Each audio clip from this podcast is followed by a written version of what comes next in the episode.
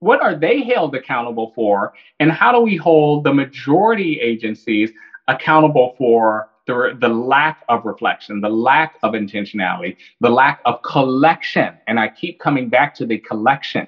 Don't tell me about your show that you curated without artists of color or curated without curators of color.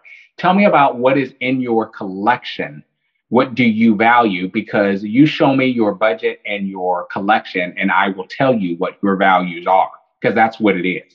And I, I just want to make sure that we are connecting the dots so that people are empowered with knowledge about how the system works in ways that's going to uplift, again, with some specificity, communities of color and these artists of color. Because I think everyone recognizes now that they need broader diversity in their collections. They need broader diversity in what they are presenting to audiences.